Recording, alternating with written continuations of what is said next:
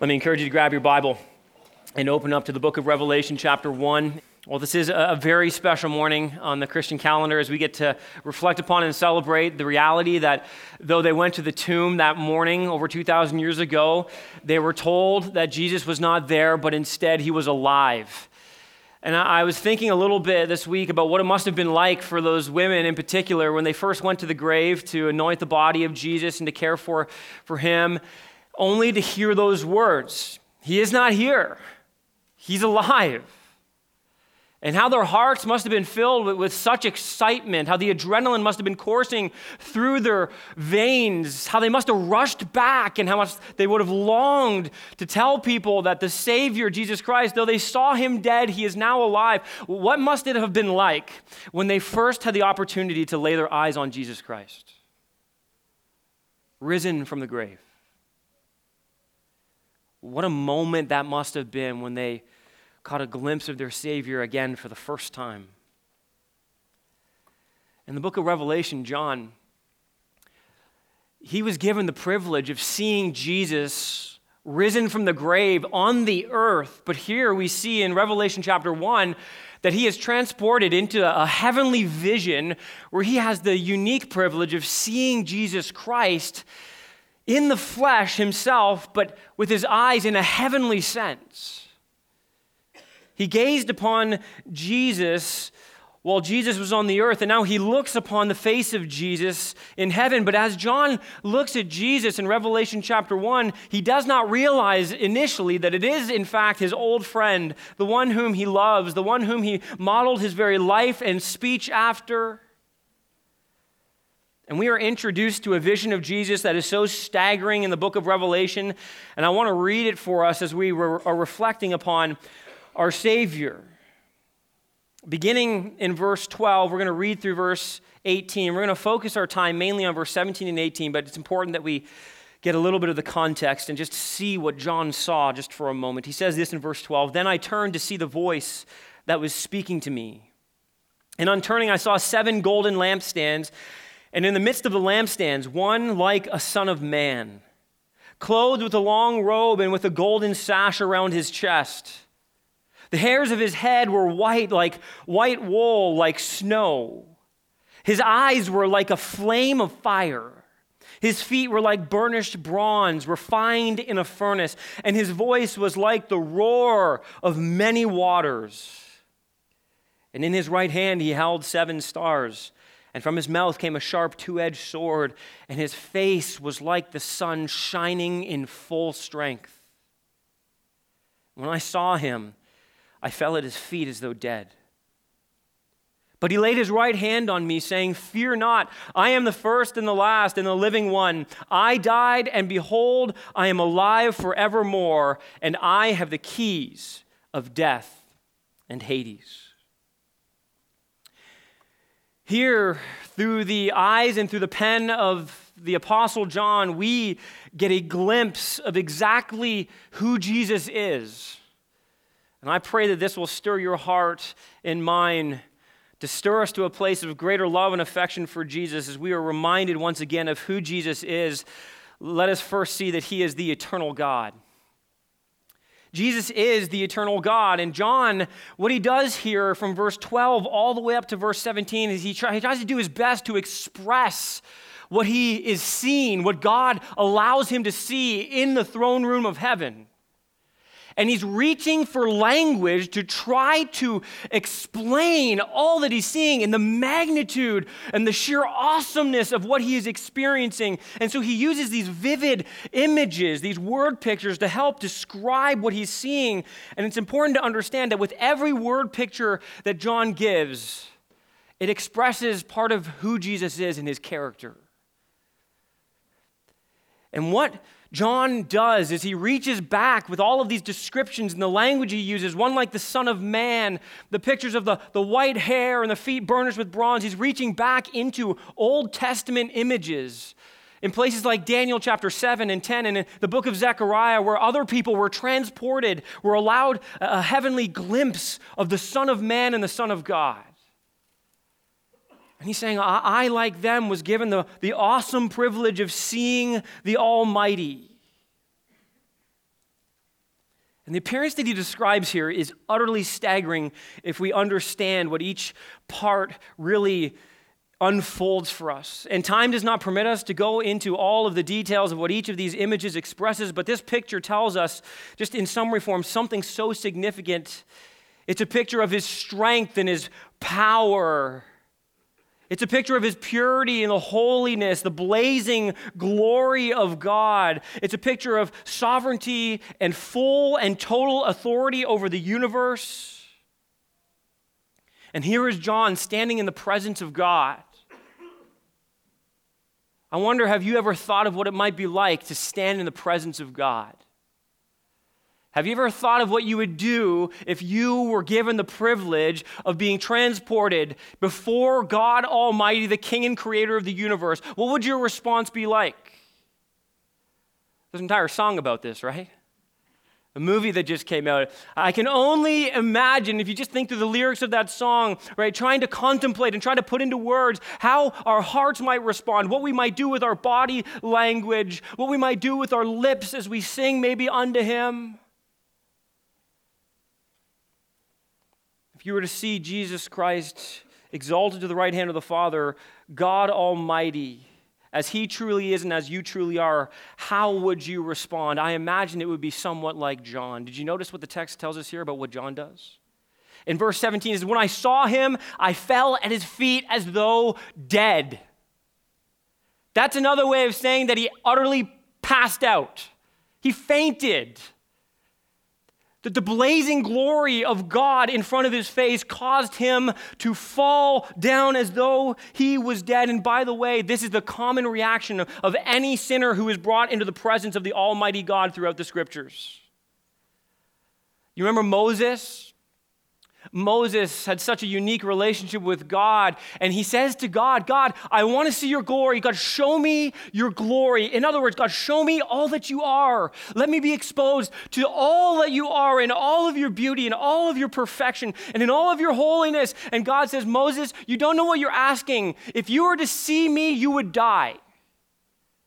He says, But I will give you a glimpse of my glory. I will tuck you into the cleft of a rock, and I will shield the front, and I will let you see the afterglow of my glory. Because if you were to see the full weight of my glory, it would incinerate you on the spot.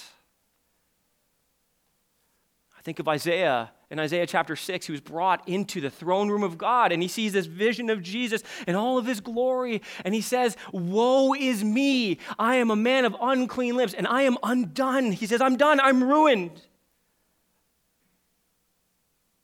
John falls down at the feet of Jesus like a dead man. But then, did you notice? Did you notice how Jesus responds? He puts his right hand on him and he says to him, Fear not. You can imagine that Jesus, with his gentle hand of authority and love lifts John up before him and says, There's nothing for you to fear. Don't be afraid. And then he tells him in verse 17, with no uncertain terms, who exactly he is standing in front of. And the words that he uses to describe himself are so important. Notice what he says Fear not, I am the first and the last. These words are reminiscent of Old Testament passages which speak of God and God alone. In fact, in Isaiah chapter 44, verse 6, look at what Isaiah says. He says, Thus says the Lord, the King of Israel and his Redeemer, the Lord of hosts I am the first and the last. Beside me, there is no God. In Isaiah chapter 48, verse 12, Isaiah says again, Listen to me, O Jacob o, and Israel, whom I called. I am he. I am the first, and I am the last. This is essentially what, what God said to Moses when he spoke to him from the burning bush. He simply said the words, I am, meaning I am the first and the last. I am the Alpha and the Omega. I am the one who has eternally existed.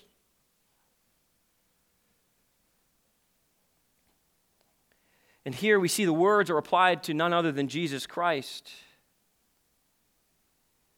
And the reply to Jesus Christ again when he talks about him coming back and returning in Revelation 22, verse 13, where he makes this direct link to the one and only God. I am the Alpha and the Omega, the first and the last, the beginning and the end. Here we see that Jesus is the eternal God. He is absolute Lord both of creation and of history. He starts and he finishes. He is before all and he is after all. All is under his sovereign authority and control. And to understand the significance of the resurrection, you have to first understand this reality. You have to know who Jesus is. The resurrection makes no sense if you do not understand Jesus as the eternal God.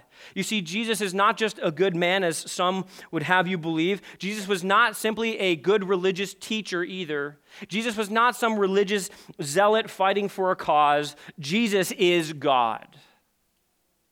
That's why John passed out. He stands in his sinful condition before God, and the only response he has is to fall down like a dead man. And you see, to see Jesus today as he is and as we truly are in our sinful condition is more than we can take. It's more than we could handle. In our sinful condition, the magnificence of his glory would overwhelm us just like it did John. We wouldn't survive it. You see, our sin has made us an enemy of God. Our sin has declared to God, God, I, I don't want you in my life. I do not want your love. I do not want your authority. I will not submit to you. Our sin is a declaration of our independence from God. With our sin, we drew a line in the sand and said, God, you stay over there. I'm going to be over here all by myself and I'll be just fine.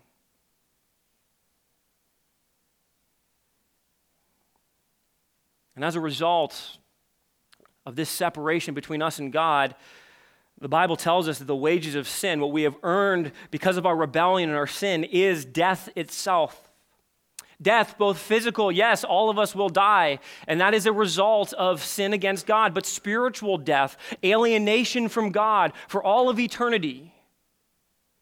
Experiencing not the presence of his blessing, but experiencing instead the presence of his wrath against sin. And when we see God in our sin, we will be fully exposed. And nothing we have done or nothing we could do could ever save us. You see, we have to understand that Jesus is the eternal God because when we understand this problem that we have, we understand that only God can save us from God. And Jesus thankfully claimed to be God, and he proved he was God. You see, how did he do that? By overcoming our greatest enemy, the one foe that every one of us faces death itself. Secondly, this morning we rejoice not only that he is the eternal God, but that he is the conquering king. You notice he moves on in verse 18 from being the first and the last, and then he says this, and the living one. I died, he says, and behold, I am alive forevermore. He says he is the living one. And he says to John, I was dead, but look, I am alive forever and ever and ever. I overcame the grave. I conquered death. I died once and will never die again.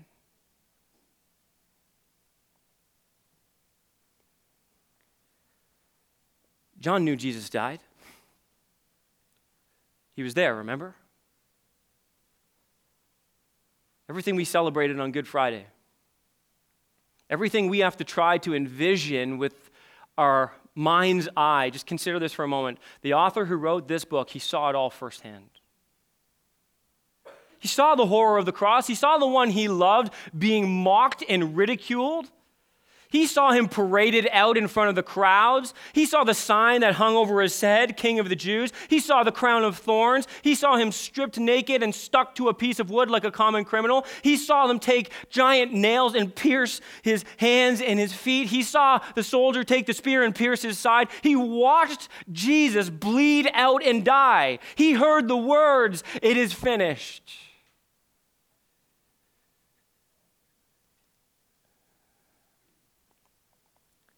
And 33 years after seeing that event, he now sees Jesus exalted in this blazing, glorious display of splendor and majesty and power and strength. Jesus really did die, and John knew it. It wasn't a hoax, it wasn't a myth. They weren't playing a game. It really happened. It was historical truth. And as we remembered on Friday, the Bible teaches that the death of Jesus was the only plan that could rescue sinners. It was the only thing that could rescue us from our sin, that could pay the penalty for our sin. His death, His blood that was shed, was the penalty that we all deserve, but He stood in our place and He paid it in full. So, well, how, how much did I owe? Well, what was the size of the debt I owed to God because of my sin? Have you ever thought about that? Have you ever like maybe tried to uh, uh, process or quantify uh, the debt that you owe to God? For some of us, we're like, well, let me just kind of really quickly go through the Rolodex of the sins that I've committed, and maybe the big ones will kind of be, you know, be measured a little bit greater than some of the other small ones. And so I, here, here's my debt that I owed, and that's assuming that you're remembering everything you've ever done. And then maybe you think, well, maybe if I could just accumulate enough good things in my life, maybe if I could just be moral enough, maybe I could kind of, kind of balance that out a little bit or weight it better in my favor. But here's the problem that's not how the debt of our sin is determined. See, our debt of sin isn't measured by the value of the sins we've committed, but by the value of the one we've sinned against. And we understand this. There's a lot of ways in life that I think we understand that, that a, a, the same act can be weighted differently based upon the one that act is committed against. Let me give you an illustration of this. I mean, if you were to walk along the street and jump out of the car and run up to some stranger and spit in their face, that would be pretty bad, right? I would not suggest doing that. But then if you if you walked into your, your place of work and walked up to your boss and spat in their face, that's a little bit different, isn't it? Like, okay, it's getting a little bit more weight. And imagine you went to your spouse or your kids and spat in their face. Like, okay, now we're getting really serious. Or imagine you walked up to the prime minister. Don't get any ideas. but you see, as, as we kind of ramp up the person that's being sinned against, all of a sudden the same offense becomes greater and greater and greater. And do you realize that every one of us in our sin has spat in the face of God Almighty? And the problem with that is that God is of infinite value.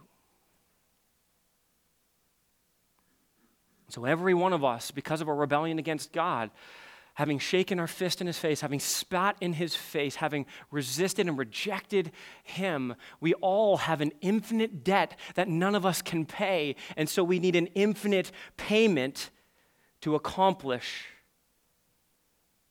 paying an infinite debt. Thankfully, as we've just seen, God has said he would save us. God said he would make the payment in and of himself, that he would pay the debt in full. And that's what he does is he hangs on the cross, an infinite sacrifice, paying an infinite debt, all being squared away right there on a piece of wood 2,000 years ago. But the question maybe that we have to ask is this How do I know? Okay, okay, uh, let's assume that that's true, that Jesus paid the debt. The infinite price was paid through the infinite Savior, Jesus Christ, to the infinite God. How do I know that God accepted that debt? How can I have confidence and be assured that God says, Yes, I will take the payment, I have received the payment? The answer is the resurrection of Jesus Christ. The resurrection of Jesus Christ is God taking out the rubber stamp and stamping it on our certificate of debt and saying, It is paid in full. I have accepted the payment, all of it.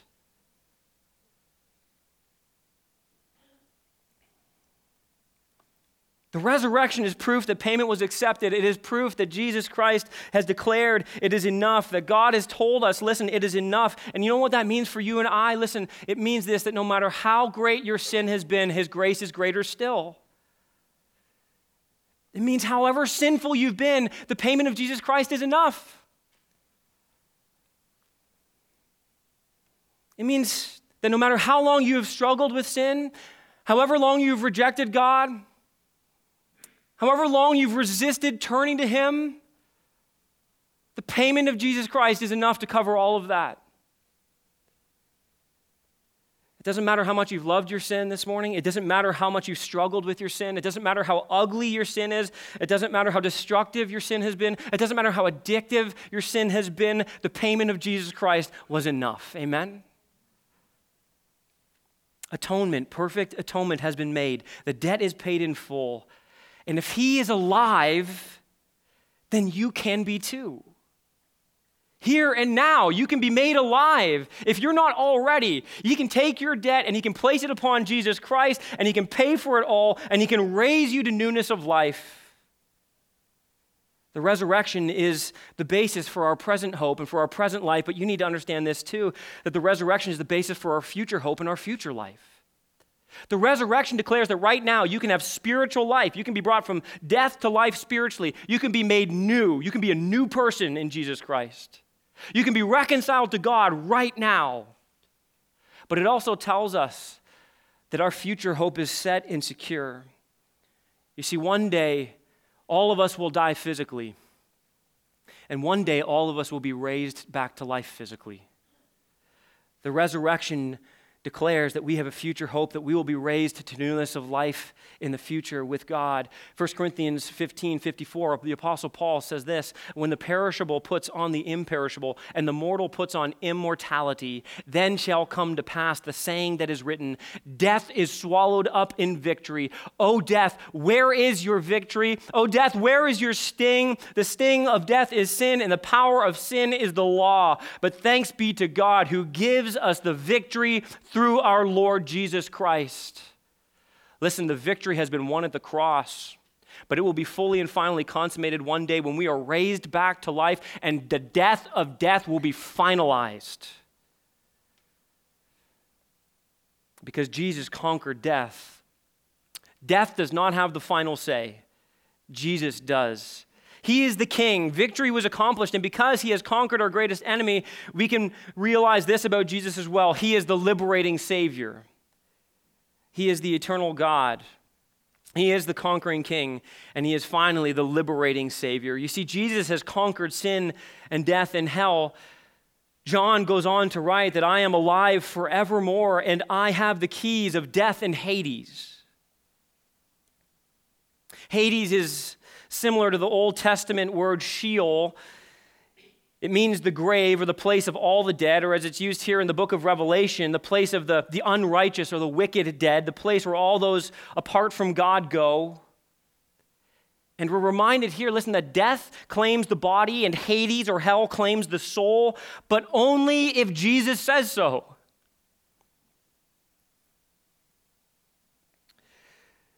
In the miniseries uh, the Band of Brothers, there's a scene. It's a World War II miniseries, but there, there's a scene where the, the troops, the U.S. troops in particular, had, had defeated the, the German army and they're celebrating their victory.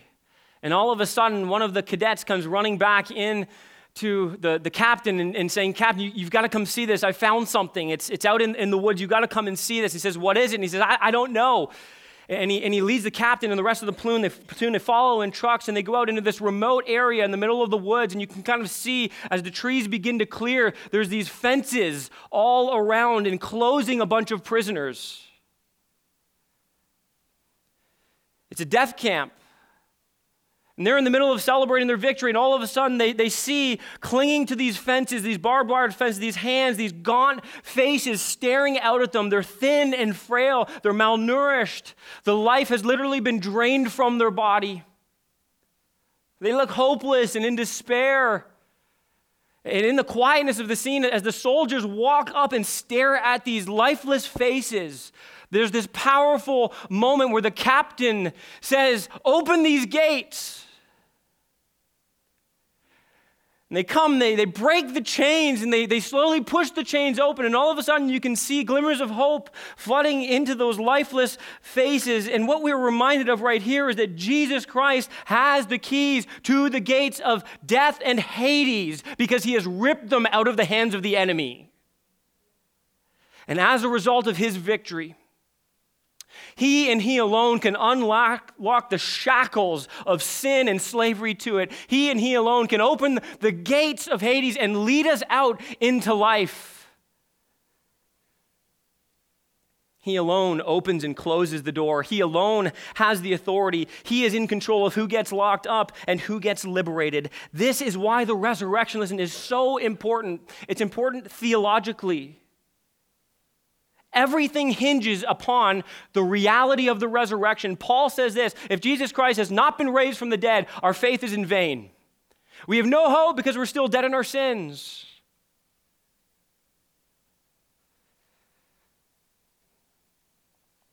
But the resurrection is so important, listen personally, for each one of us this morning. Because without the resurrection, every one of us, if we were to stand before God right now, would have every reason to fear.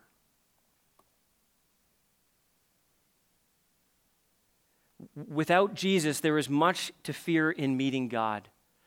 Without the hope of liberation and freedom from the power and bondage to sin, we have every reason to fear God. Without the hope of the resurrection, which guarantees that we will not receive the punishment for our sin because it has been received upon Jesus Christ, there is every reason for us to fear meeting God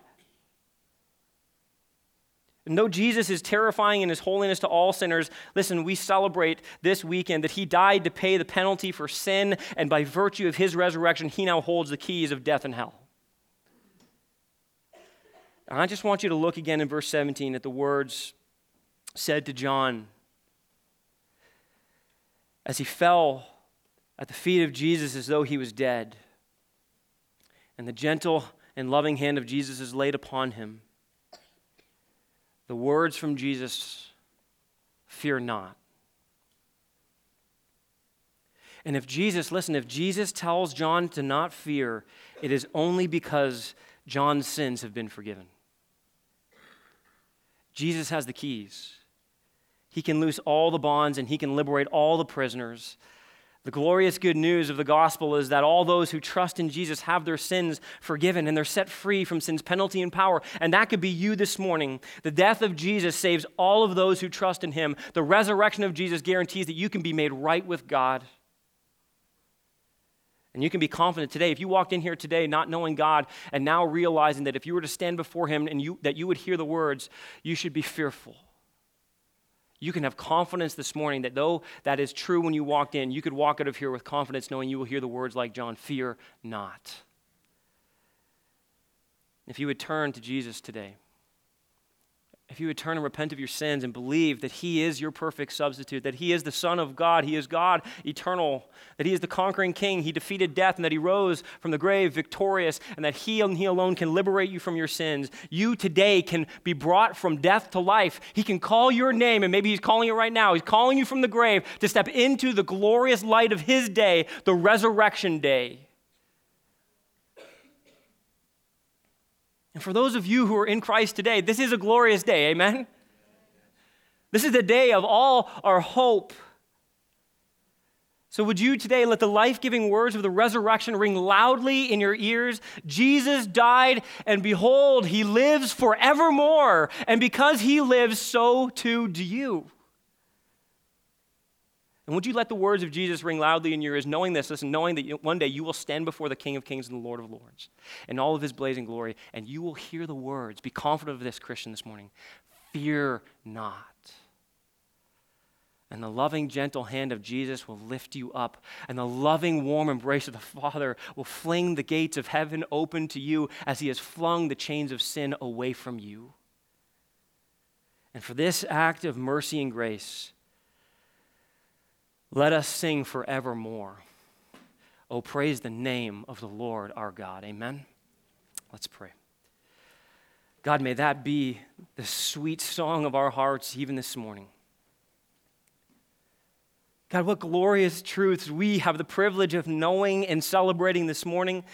Father, that once we were dead in our trespasses and sins, but God, you loved us so much that you would send your only begotten Son, that you, Lord, would come for us. The debt was so great, an infinite debt that could only be paid by an infinite substitute, an infinite payment.